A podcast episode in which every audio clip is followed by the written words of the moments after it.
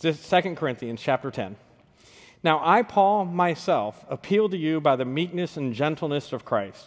I, who am humble among you in person, but bold toward you in absence, I beg you that when I am present, I will not need to be bold with the confidence by which I plan to challenge certain people who think we are living according to the flesh. For although we live in the flesh, we do not wage war according to the flesh, since the weapons of our warfare are not of the flesh but are powerful through God for the demolition of strongholds.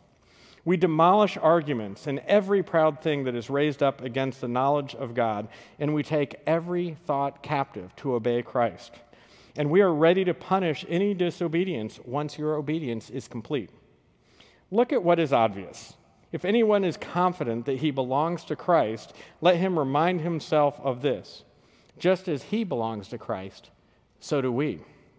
For if I boast a little too much about our authority, which the Lord gave for building you up and not for tearing you down, I will not be put to shame. I don't want to seem as though I am trying to terrify you with my letters. For it is said, His letters are weighty and powerful, but his physical presence is weak and his public speaking amounts to nothing. Let such a person consider this what we are in our letters when we are absent, we will also be in our actions when we are present. For we don't dare classify or compare ourselves with someone who commends themselves, but in measuring themselves by themselves, in comparing themselves to themselves, they lack understanding. We, however, do not boast beyond measure, but according to the measure of the area of ministry that God has assigned to us, which reaches even to you. For we are not overextending ourselves as if we had not reached you, since we have come to you with the gospel of Christ. We're not boasting beyond measure about other people's labors. On the contrary, we have the hope that as your faith increases, our area of ministry will be greatly enlarged so that we may preach the gospel to the regions beyond you without boasting about what has already been done in someone else's area of ministry. So let the one who boasts boast in the Lord. For it is not the one commending himself who is approved, but the one the Lord commends.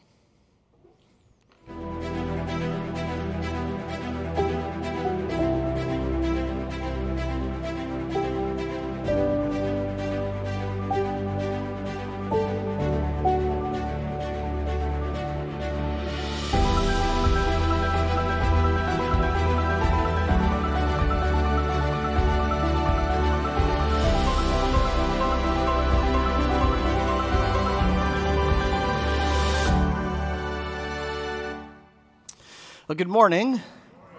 If you're ever criticized, this passage from 2 Corinthians chapter 10 is for you. I think criticism is obviously a, a big problem because there are so many cartoons about it. I found this cartoon recently, I think is pretty apt. Uh, early art critic. Kind of a metaphor for life, I thought, as I looked at that, right? Doesn't it seem like we live in a world filled with people who have clubs ready to criticize us no matter what we do? You know, it occurred to me, we pay people to criticize, not just art critics. They're music critics, they're movie critics, political critics, we call pundits, get paid good money to criticize. Sports critics, we call analysts, editorial writers. Even if you're part of a garden club, somebody's going to criticize your flowers. If you fail, somebody will criticize. If you succeed, somebody will criticize more. I remember years ago hearing uh, Paul Harvey say, uh, You will always find the most clubs under the tree with the most fruit. The more you succeed, the more you can anticipate being criticized. If you're a follower of Jesus Christ, you can expect people are going to criticize. Now, all criticism isn't bad. Of course, in fact, even unfair criticism can be good if we respond to it well, we can grow. On the other hand, if we don't respond well, not only won't we grow, but we'll get worn out and break a relationship or dishonor God.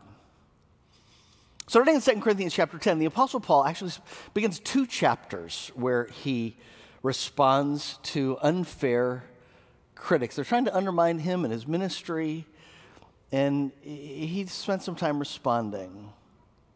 We learned from his example. So we respond well. Dale Carnegie said, Any fool can criticize, complain, and condemn, and most fools do. But it takes character and self control to be understanding and forgiving. You're going to be criticized. How, we, how do we respond well? Heavenly Father, we thank you that we can trust that you are in this place. We thank you that your word is true. I pray that you would speak to us clearly and that you would be honored. Through Christ I pray. Amen. Notice we begin in verse 1. The Apostle Paul says, I, Paul, myself, appeal to you by the meekness and gentleness of Christ. I, who am humble among you in person, but bold toward you when absent. I don't know if there are many leaders in history who are better leaders than the Apostle Paul, who writes more than half the New Testament. He continues to be led, er, er, to be followed and, and, and quoted today, and yet Paul was criticized. And if Paul gets opposed, you'll be opposed as well. They criticized Paul for so many different things. They, they, they, they opposed him, they questioned his, the genuineness of his conversion when he first came to Christ. Wherever he went and preached, it was not unusual for there to be critics opposing him, even to the point of uh, running him out of town. In this chapter, they criticized Paul for being two faced. That's where verse 1 begins when he responds, I who am humble among you in person, but bold toward you when absent. See, when Paul would write to them, what he would write would call them to repentance, but they would repent and change, and so his tone would be different when he would arrive. But now his critics are like, he's two faced. What kind of leader is that? They challenge Paul's authority as an apostle. See, the norm for an apostle of Christ was that you had to be with Christ during his three and a half years of ministry. Paul wasn't. Paul uh, was uh, led to Christ when Christ stopped him on the road to Damascus when he was indulged after the resurrection. And, and so now they're saying, Paul's not a legitimate apostle. Even the apostle Paul said, I am an apostle born out of season. So he responds in verse 8. He says, If I boast a little bit too much about our authority, which the Lord gave for building you up, not tearing you down, I'll not be put to shame. He adds in verse 13, the end of verse 13, My ministry reaches even to you. Hear what he's doing? He's saying, If my authority is illegitimate, what's that say about you. I brought Christ to you. I started the church that you're a part of. If I'm not legitimate, then neither are you. They even criticize Paul's appearance. Verse 10 His letters are weighty and powerful, but his physical presence is weak. His public speaking amounts to nothing.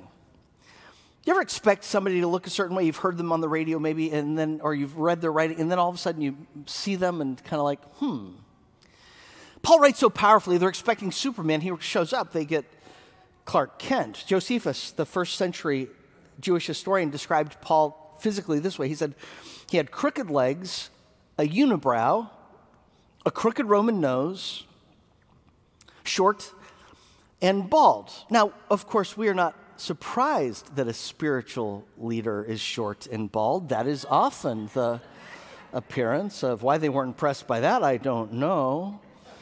But when Paul shows up, they expect him to have this powerful presence, but he shows up and he's kind of soft, modest, not a flamethrower. Oh, when he's not here, he's powerful. When he gets here, he's a powder puff. They severely criticized Paul. They'll cr- criticize you as well if you follow Christ. So Paul says, I appeal to you by the meekness and gentleness of Christ. How do we respond with understanding? Um, I think one thing that's helpful, I'll just kind of say as an aside, is to help. It helps to understand why the criticism hurts so much. If you read this passage more carefully than we have time to, you'll see that with Paul. For instance, the criticism hurts because it, it comes from an unexpected source. You expect it from enemies, not from friends. He thought these were friends, and, and they are, but they're attacking him. Criticism hurts often because it hits us where we're vulnerable. It's true that Paul wasn't an apostle like the other apostles. It's true that he wasn't impressive in appearance. Uh, you know, your enemies know how to, your, your people who push, they know how to push your buttons, don't they? It, it, what they say may only be 5% true, maybe 75% false, but it still can hurt. Criticism also hurts when it's a reward for doing good. The Apostle Paul has brought Christ to them, and what's the reward? Criticism. That's kind of bitter. Maybe you sacrifice time to help people. And how do they respond? In gratitude? No. They're upset that you don't do more, that you haven't done it sooner, that you haven't done it better. Maybe you stand up for biblical morality.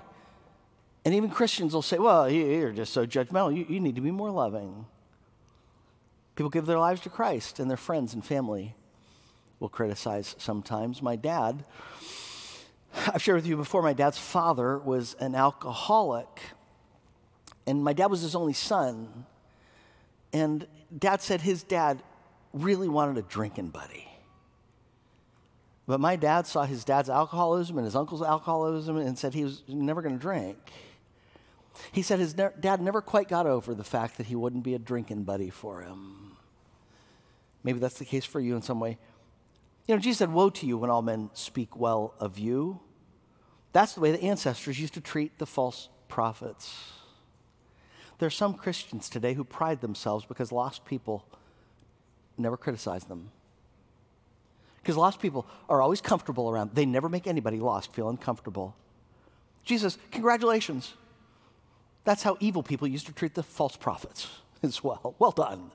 1 Peter chapter 4, verse 14, Peter says, If you are ridiculed for the name of Christ, you're blessed. Paul says we're attacked.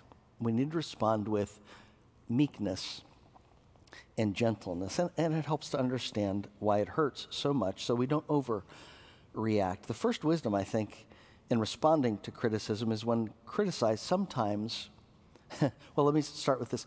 Uh, don't respond in the flesh. That's Paul's first admonition, verse 3.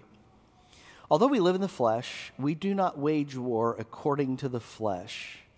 Since the weapons of our warfare are not of the flesh, but are powerful through God for the demolition of strongholds. Now, immediately, some are like, what's wrong with this war language? That's kind of militant, isn't it?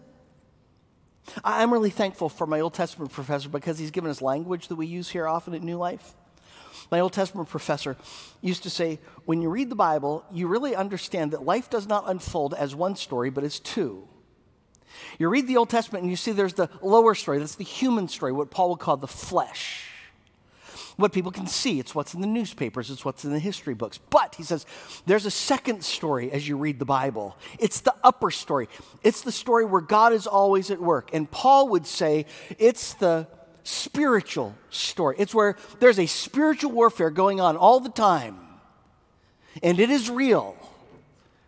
And it's a warfare between God and the enemies of evil, the, the, the, the, the, the, evil ones in, in that army. And what we need to realize some people are like, wow, you shouldn't talk about Christianity like warfare. Do you understand spiritual warfare is a is infinitely more dangerous than any human war that was ever fought. Human wars are between people, human wars can end lives for time.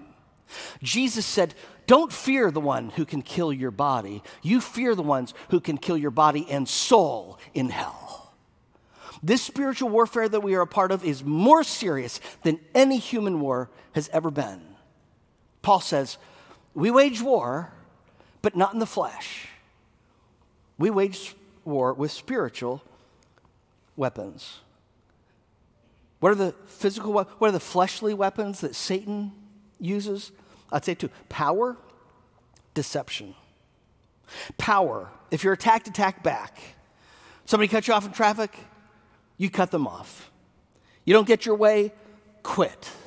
Your feelings are hurt, ghost them. You get accused, turn the tables. You get angry, ridicule. Now, I got to be honest with you, I like ridicule because it can be so effective, right? And it's kind of fun. I love the story. Have you heard John, Pope John the 23rd quoted? One time he was asked, How many people work at the Vatican? He said, About half of them. That's a good line. That's effective, right? Abraham Lincoln once had a political opponent. He said, My political uh, opponent can compress the most words into the smallest ideas of any man I've ever met ridicule. Ann Landers one time said she was introduced to a politician at a social event here in D.C. He kind of sarcastically greeted her, but, oh, you're Ann Landers. Tell me something wise. She said, oh, you're a politician. Tell me a lie. that's power. That's kind of effective. Weapons of this world. You know who a hero of the weapons of this world is? Back in the 60s, Saul Alinsky wrote a thing called Rules for Radicals that progressives have embraced ever since. Listen to one of his rules ridicule is man's most potent weapon. There is no defense. It's almost impossible to counteract ridicule. That's the weapon of the world, Paul says. By the way, Alinsky also says power, in his rules for radical, power is not only what you have, but what the enemy thinks you have. Keep pressing on, never let up. He said, what you need to do is protest, protest in a way that invites the authorities to, to work against you, because then you'll appear to the world like the underdog, and everybody roots for the underdog against the authorities. That's manipulation. That's worldly power. And I would suggest it'd be a good idea for you to understand who the people are who are embracing Saul Alinsky today. He loves Satan. That's satanic. In fact, Satan, he said this, Saul Alinsky, about Satan. He said, Satan was the first radical known to man who rebelled against the establishment and did so effectively that he won his own kingdom. Power of this world the other weapon of the flesh is deception. 2 Corinthians 4 4. The God of this age has blinded the minds of unbelievers to keep them from seeing the light of the gospel of the glory of Christ.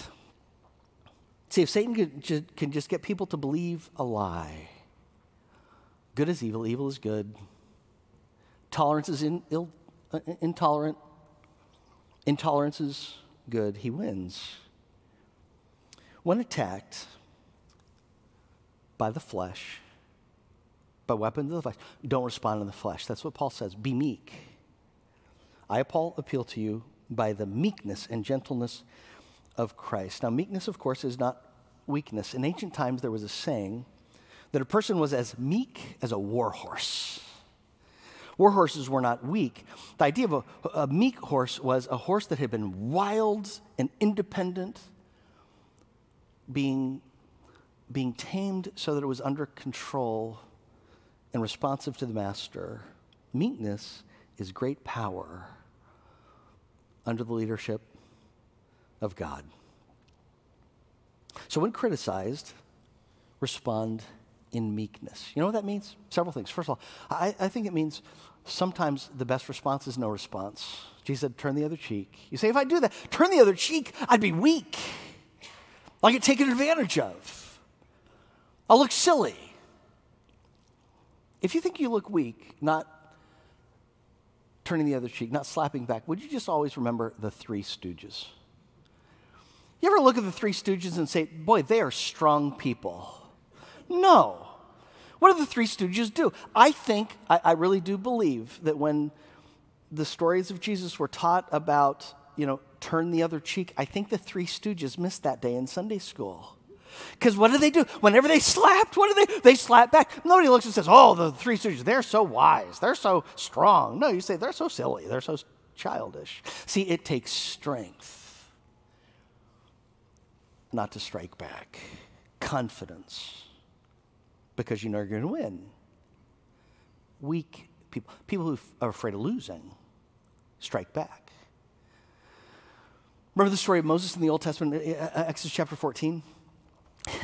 The people of Israel have just been freed from Egypt. Pharaoh changes his mind, sends his armies, the strongest armies in the, in the world, to pursue them and bring them back. The people of Israel find themselves trapped by kind of a cul de sac of the Red Sea. Pharaoh's army on one side, Red Sea on the other. They panic. What does Moses say? Exodus 14 13. Don't be afraid, stand firm, and see the Lord's salvation that He will accomplish for you today. The Lord will fight the battle for you. You must be quiet. Are there any battles that you're facing right now that you're really tempted to respond in the flesh? And God is saying, the battle's the Lord's. Be quiet. What happened? They were still, and God provided. He protected. He opened the way through the Red Sea. They walked over on dry ground, and when the Egyptian armies tried to, God took care of them. You ever think what would happen if what would have happened if the people of Israel had actually responded in the flesh?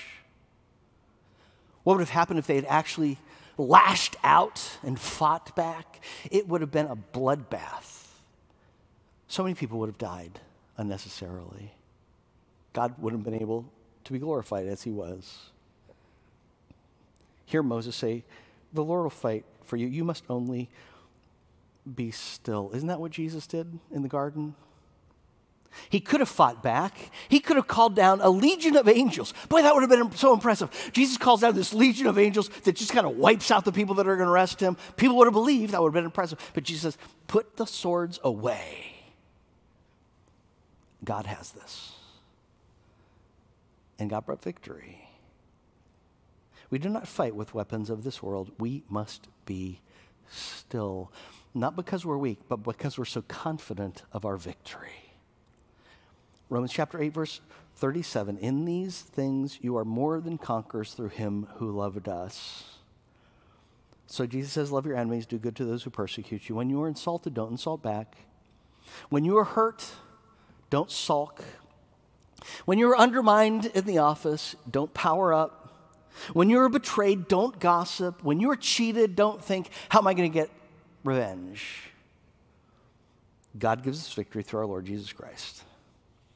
Sometimes meekness means turn the other cheek. The best response is no response. Sometimes you have to respond. Understand, meekness is not passivity for the sake of passivity. Meekness is obeying God. It is power under control because we're always saying, God, how do you want me to respond in this situation? Never in the flesh, but always in the spirit. Paul takes two chapters to respond to those who are trying to undermine his ministry and his credibility. But he doesn't respond in the flesh. Verse 3 we do not wage war according to the flesh. Verse 4 we demolish arguments and every proud thing that raises itself up against the knowledge of God, that we take every thought captive to obey Christ. We do not wage war. Our war is not in the flesh, it's a battle for the minds and hearts of people. And that is why we have several, I want to spend the rest of our time talking about the weapons of spiritual warfare. How do you respond with weapons of the Spirit? The truth of Scripture is our first weapon. We take every thought captive to obey Christ. Now, as soon as I talk about truth, I can just see kind of eyes glazing over you know, how ethereal. No, it's very practical. Remember what Jesus said in John 8 31? If you continue in my word, you really are my disciples. Do you know God's word? Are you studying God's word? Is his word in you? You're his disciple. If not, but he says, you will know the truth, and the truth will set you free. See, Satan attacks this generation with lies. It's a spiritual battle for the mind. It's a spiritual battle where he says, hey, there's no absolute truth. Don't trust the Bible. It's all, it's all about your personal perspective. Don't be an absolutist. Don't take God seriously. You don't really have to take God seriously. He'll say, everything is good. Don't worry. Everyone is good. Don't worry about sin. On the other hand, he'll go to the extreme to say, you are so evil. God would never forgive you. You could never be good with God. Pleasure, he'll tell you, is the ultimate good. It's the ultimate pursuit in life. If something is pleasurable, that's what you go for. That's what loving is. If it's not pleasurable, it's not good. He lies and tells you a fetus is not made in God's image. A fetus is just a choice. What is a man? What is a woman? You decide.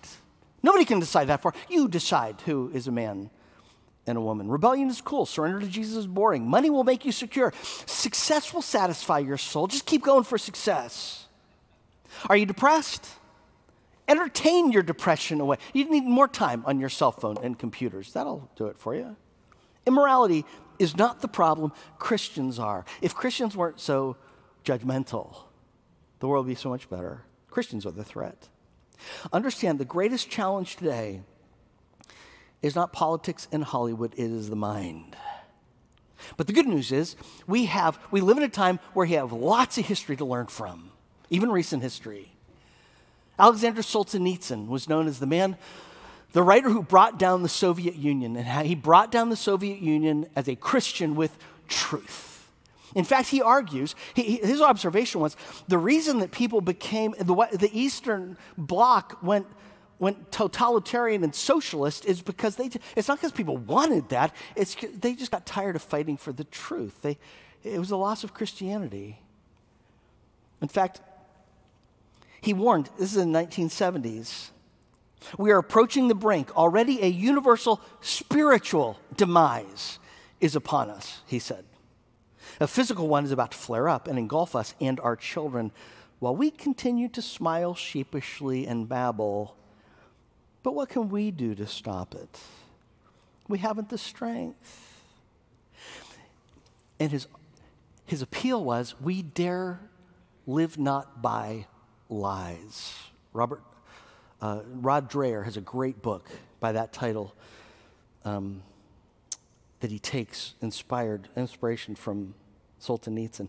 Solzhenitsyn here really is echoing 2 Corinthians chapter 20. We wage war with truth. Solzhenitsyn went on to say, he wanted to write this book called The Oak and the Calf.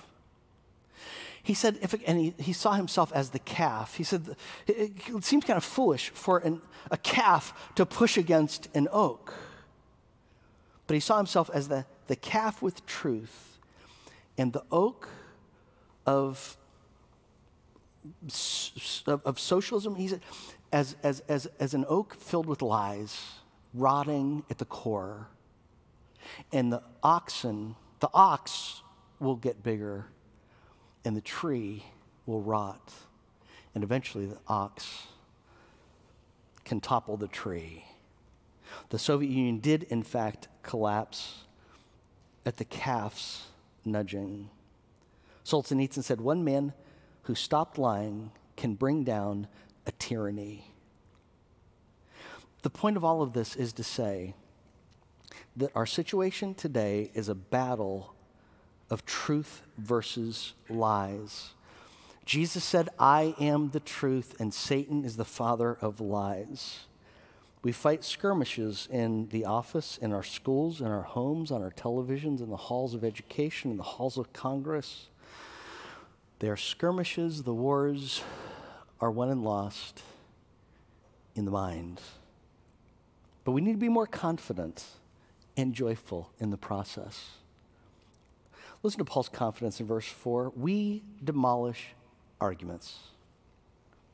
And every proud thing that, raised, that is raised up against the knowledge of God. Isn't that interesting in the month of pride? We take every thought captive to make it obedient to Christ. We need to know the truth. We need to live the truth. We need to speak the truth. We need to be ready to do it boldly and joyfully, and we'll win the battle. I saw that recently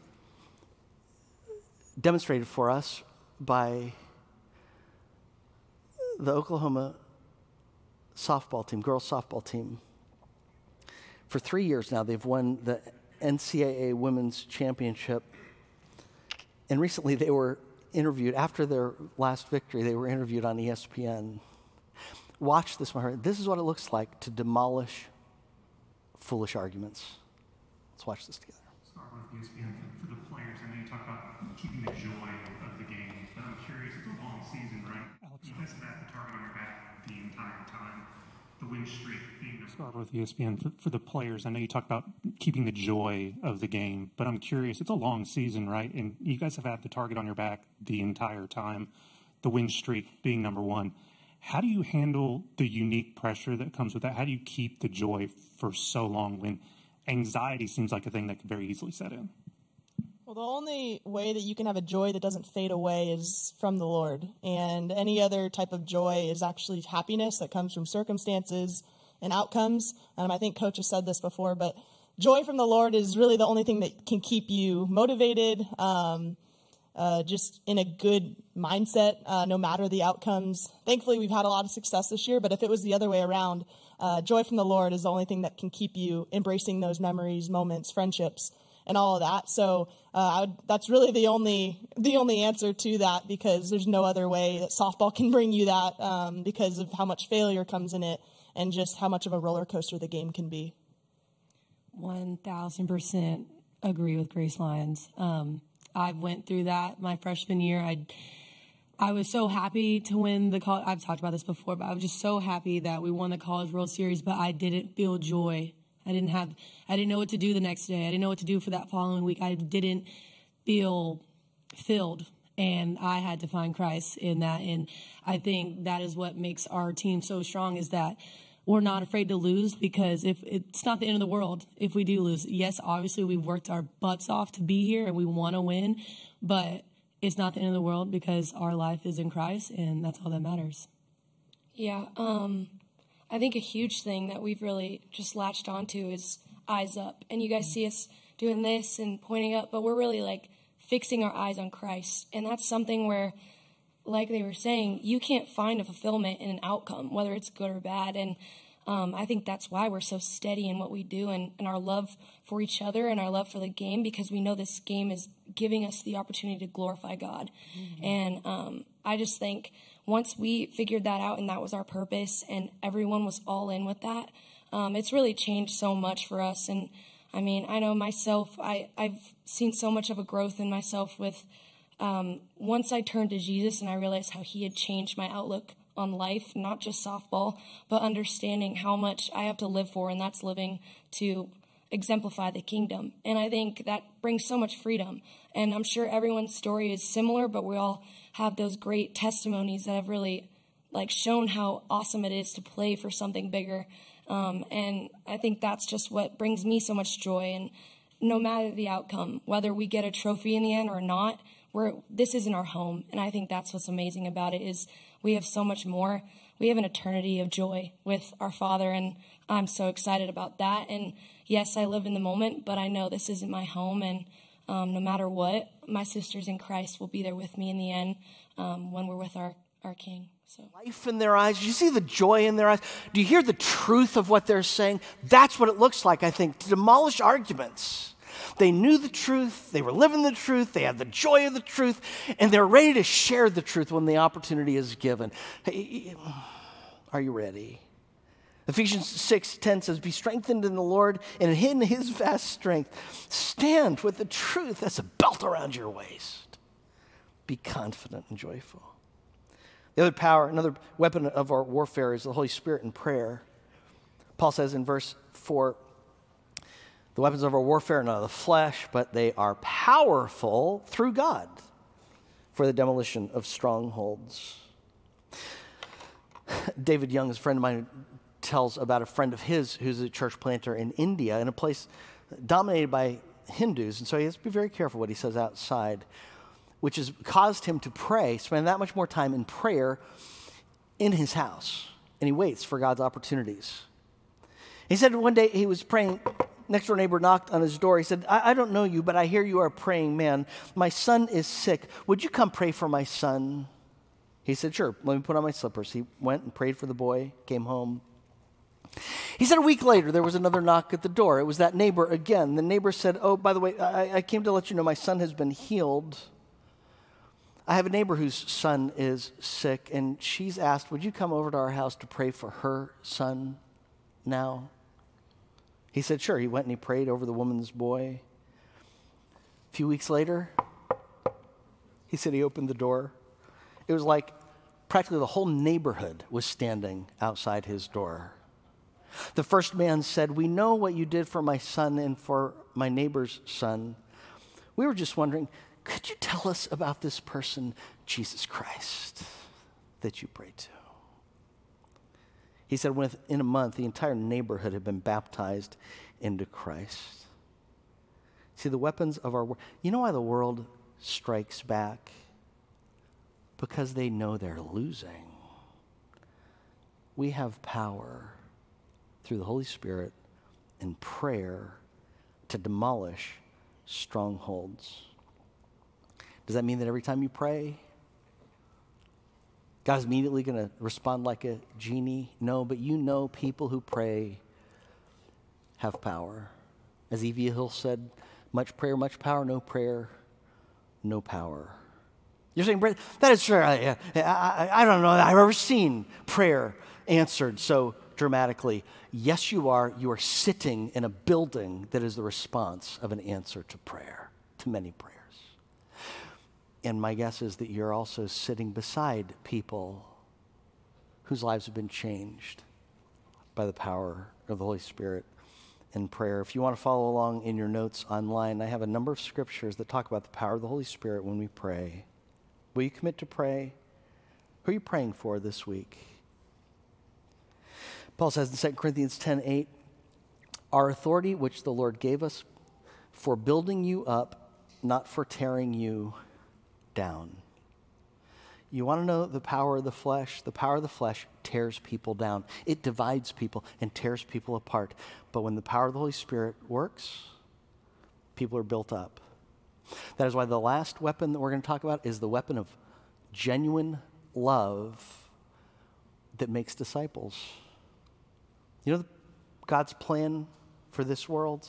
God's plan A is not the government. It's not politics. God's plan, it's not do good organizations, it's the church. Jesus came and he gave his life to seek and to save the lost. And then he said to the church, As the Father has sent me, so send I you. Go make disciples. You want to change your worlds? Make a disciple, lead people to Christ. I love the example of Chuck Colson.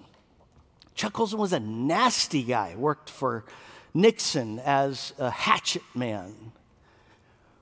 But his life started to change when he got to the White House and he felt empty. He said he thought, this is it? And he had friends who started talking to him about Christ. Even though he's an atheist, he got curious. He read the Bible in C.S. Lewis Mere Christianity. He gave his life to Christ. His life was changed. He confessed what he did wrong and he went to jail. But after prison, he was released. Lost lots of things, but he got a calling from God and he started a ministry called Prison Fellowship.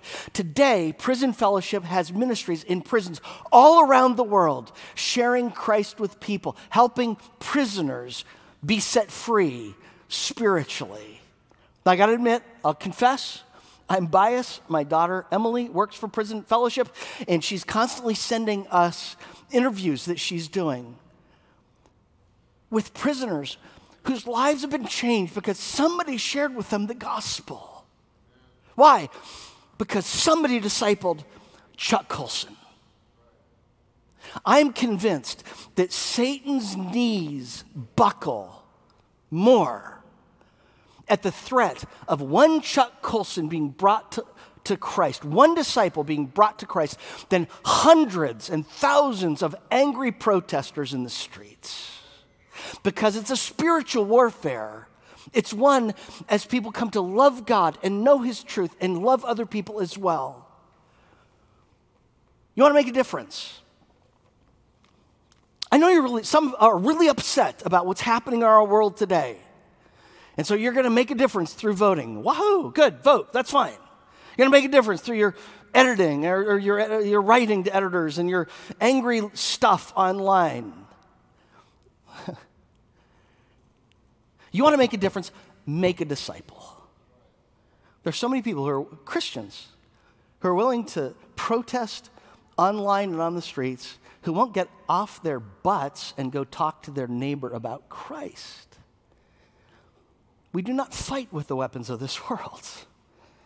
We fight with the love of Christ, leading people to him. You hear stories about this all the time. I read just this past week the headline Man who was once powerful drug lord gives his life to Christ and becomes a pastor. A couple months ago, I read about some porn star who became a, a pastor. Just, God's doing it all the time. Herman Menendez was once a drug addict and drug lord, gang banger, finds, finally lands himself in prison. Prison where his brother is being held as well. What changes his life? A simple invitation to a worship service. His brother invited him to a chapel service. Menendez said, When my brother said that, I thought to myself, What's he talking about? Praise the Lord. Hallelujah. We're in prison. Is he out of his mind? And his brother then told me he, would, he has been praying for me. He said, I went, and sitting in the back, the pastor said, There's someone here who's been telling God that he wants peace. The peace that God can give you surpasses all of your understanding. You know who you are. God can change your life. Mendoza said, I just felt this peace come over me. I knew it was for me. I was like, how does this man know my story? He said he gave his life to Christ. He found the peace of God, and now he's pastoring, sharing Christ's love with others. How did it all begin? Prayer and a simple invitation. Who are you praying for? Who are you inviting? When was the last time? You said, Lord, today, help me share Jesus. How often are you inviting somebody? You're the light of the world. It's a spiritual battle fought with truth, prayer, the Holy Spirit, and making disciples.